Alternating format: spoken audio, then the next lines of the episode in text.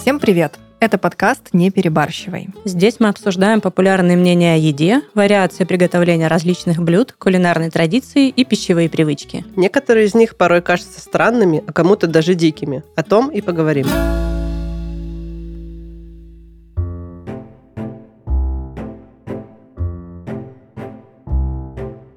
Ну, все начинается с национальной кухни, потом появляются роллы, потом пицца вплывает, потом Цезарь дальше. Ты листаешь такой, боже, И что, же, карбонара на что же кумысе. дальше?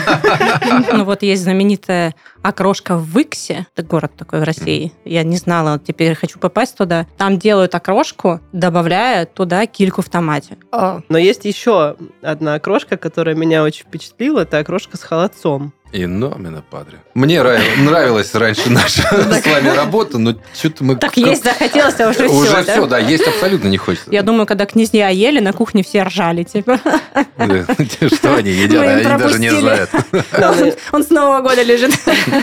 80 лет советской власти, они сильно наши вкусовые сосочки там Слушай, ну, сторону майонеза там поднакинули. это мясо, э, которое в свином жиру, который варится. В- Варенье из ножек поросят. Да, да. Все повара говноеды, извините, конечно. Мы- Сапожник без сапог – это абсолютно... самый страшный кошмар любого иностранца. То есть все, вся дичь, которую едят русские в одном блюде просто. То И- и есть Как КГБ называется. Welcome to Russia.